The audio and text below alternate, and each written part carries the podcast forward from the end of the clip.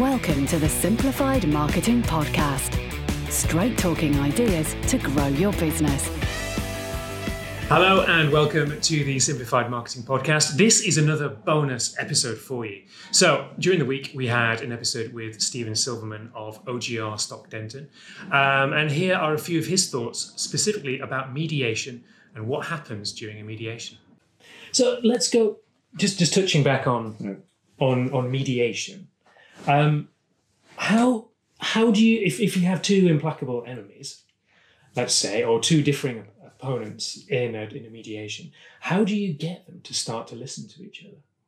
Um, well, mediation is just a part of ADR, which is alternative dispute resolution. So you can either have a roundtable meeting where you go along and you don't have a mediator, and you can try to see if the solicitors can negotiate something with the, with the clients there. Mm-hmm. But if you've got a situation where that you just don't think that's going to happen, so you have a mediation, and the mediator, I don't, I don't know if you know how mediation sort of sort of the, setup. But if you explain uh, it from so so so you'll start off a mediation um, with you may have sent position statements to the mediator as to what both parties are saying about about the particular dispute. Um, so that's worked out beforehand. So everyone, everyone walking in the room understands or has an idea. of Yeah, you, you definitely have an idea of what the other side are going to be saying. Um, and then they may start off with an open session where with the mediator and both parties just have about 10 minutes just to set out what their position is and, what they say. You don't have to have that, but that quite often happens. And um, if I've got my client with me, if it's a personal injury case particularly, and I want the other side to see my client to know that she's going to be credible and she's, then, I, then I'll make sure that they're there because it's a good opportunity for them to see the claimant and think, oh, my cracky, she looks, she looks pretty credible, this woman. Yeah. Um, but, uh, you know, you have to decide what, what you're going to do. Anyway, then the parties go into separate rooms. And what actually happens is you, you have three rooms. You have your room, uh, where you've got your legal team and your client, uh, the defendants or the claimants, uh, normally the defendants, uh, when I do these matters, are on the other, uh, in their room, and they've got their legal team. And then there's the mediator, uh, or a breakout room where everyone can get together, um, or perhaps the barristers just get together to have a little chat. And the mediator will go between the two rooms, and whatever is said in either room is uh, absolutely uh, privileged, and the mediator will not share what you say to him with the other party unless you authorize him to do so. Okay. So, uh, so he will come to you and he will say, "Well, this is what they're saying," and you'll have some um, uh, some position, you know, uh, shuffling, whatever, and then you'll get to the stage where you normally start talking some figures. And, right. and um, I was going to say, how how soon does money start well, to come into? Yes, you, you you were saying what happens if you've got two parties who aren't going to talk, and I yeah. suppose the thing there is it's for the mediator. The mediator may say to one, look, I know how you feel about this case, but there is risk of litigation. And there is something, do you not think there's something in what they're saying? You know, perhaps you should go back. So it's for the mediator to try to get the other person to mediate. Now, I mean, I have walked out of mediations where it's just clear that we're so far apart, it's not worth pursuing. So it does happen, it does happen. But on the other hand, you can start uh, some negotiations. And uh, as to how quickly the money happens, well, I'm, I always make sure that the money does start happening by about lunchtime because uh, otherwise it's not fair on the client. Quite often, with a personal injury client, you've got an individual, they get tired as well. Yeah. And I, de- I won't have them put en- under any pressure to settle. You know, we can walk out about mediation. I don't want people settling and then thinking, oh, you know, I should have gone for more. So we normally got an indication before we go into what our bottom lines are or roughly where we are. We certainly okay. would have had a valuation of the case from from the barrister, etc. And is it really as simple as if you see in all the all the different movies and films where someone writes a figure on a piece of paper and pushes it across the desk? um, eventually, it gets to that. Okay.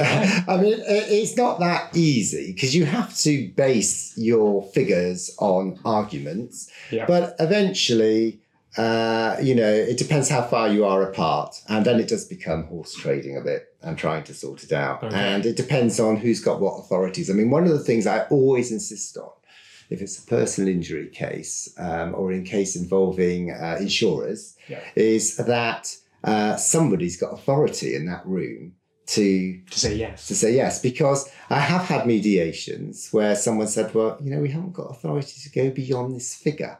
And we'll have to, uh, and I just, it's just a complete waste of time, a complete waste of time. And so I won't go to a mediation unless we know there's someone who's going to have authority there to really deal with it or going to have someone on the end of the phone. Yeah. Yeah. So could, so the idea being then that everything can be sorted out there and then. Oh yeah, I mean the idea the idea really is to try and sort it out, and if you can get to an agreement, then you'll you'll do the um, set the settlement agreement there and then, and it will be signed, and um, then you've you've reached your agreement. I mean, one of the things I should stress, and people are a bit concerned about mediation. You know, am I going to let let the other side know where I'm coming from or whatever? Everything at the mediation is completely without prejudice. Uh, you cannot um, refer at all to the mediation at the trial unless someone starts really lying about certain things, you know. But uh, it's very rare that anything's uh, referred that the mediation is referred to at all. And um, the judge actually isn't going to know that mediation has taken place until the end of the trial. And if any offers are made, uh, those are completely privileged. And if you make an offer, you can make a Part 36 offer or, various different offers. Again, the judge doesn't know that until the, the end of the trial when you deal with costs. So would that compromise a, a ruling if that was Yes, yes. If you if you put in a bundle before the judge and it's got without prejudice correspondence or uh, with a Part Thirty Six offer and it's a so the judge has seen that uh, the uh, claimant offered to take twenty thousand when his claims he's claiming fifty thousand or you know whatever it's just figures, then he won't be able to hear it. Yeah, he really won't be able to hear it because he's been influenced too much. So um, it has happened. I think uh, there have been rare occasions when the judge has said, "Well, it really doesn't affect what I feel about it or something. But no, because you can make, I, I quite often will make an offer on liability with split liability 50 50. Um, if you go to trial, it's one it takes all basically. But, uh, but um, yeah, you, you don't want the judge to know how you're thinking about it. He's got to go with a fresh mind. I, I quite like the, the the amount of poker, if you like. yeah, well, th- there is a lot of. Uh, playing your hand. Yeah, there is a lot to play in your hand, and negotiations. You always you always have that, and with telephone negotiations with the other side, you sort of, you know, I will always try to get the best result for my client and use every single argument I can. But um, Are we going to get a negotiation hints and tips now? um, I'll say uh, no. it's, it's a, pers- a personal way to do it. I think actually one thing, if you're going to negotiate any case, you have to be you have to um, have all the facts at your fingertips. okay.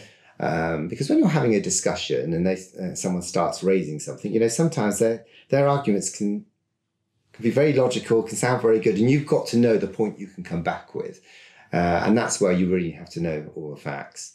Um, So is there an essence of, I, I wouldn't, well, I don't know, I'll, I'll put it bluntly, but an essence of laying a trap for the other side to walk into, which you can then. I don't- I- I- because, I don't know so much about traps. Um, or ask, oh, in a way, incriminating themselves, or you have some, if, if they if they're going to give you a statement which you know to be not necessarily accurate, and you have evidence then that you can prove against it, but asking that leading Uh, question for them to. Yeah, well, I mean, you can actually say in uh, negotiations that you know there's uh, obviously um, a difference of opinion as far as this is concerned, but our client, we, we feel our client's going to stand up and be credible at trial, and also we don't know how your client's quite going to deal with this point, etc. So yeah, it all depends what it's case sensitive, really fact sensitive to to how we deal with it. What what would be the number one point or number one piece of, of advice you would give someone in a negotiation? Never have a discussion unless you're fully prepared for it. So preparation is everything. preparation is everything. There preparation it. is key. So thank you very much to Stephen. So don't forget, you can email into the show at hello at marketingsimplified.co.uk. If there's a topic you'd like us to cover, just let us know. That's all for this time. But don't worry, we'll be back with more soon. Stay tuned for new episodes at marketingsimplified.co.uk.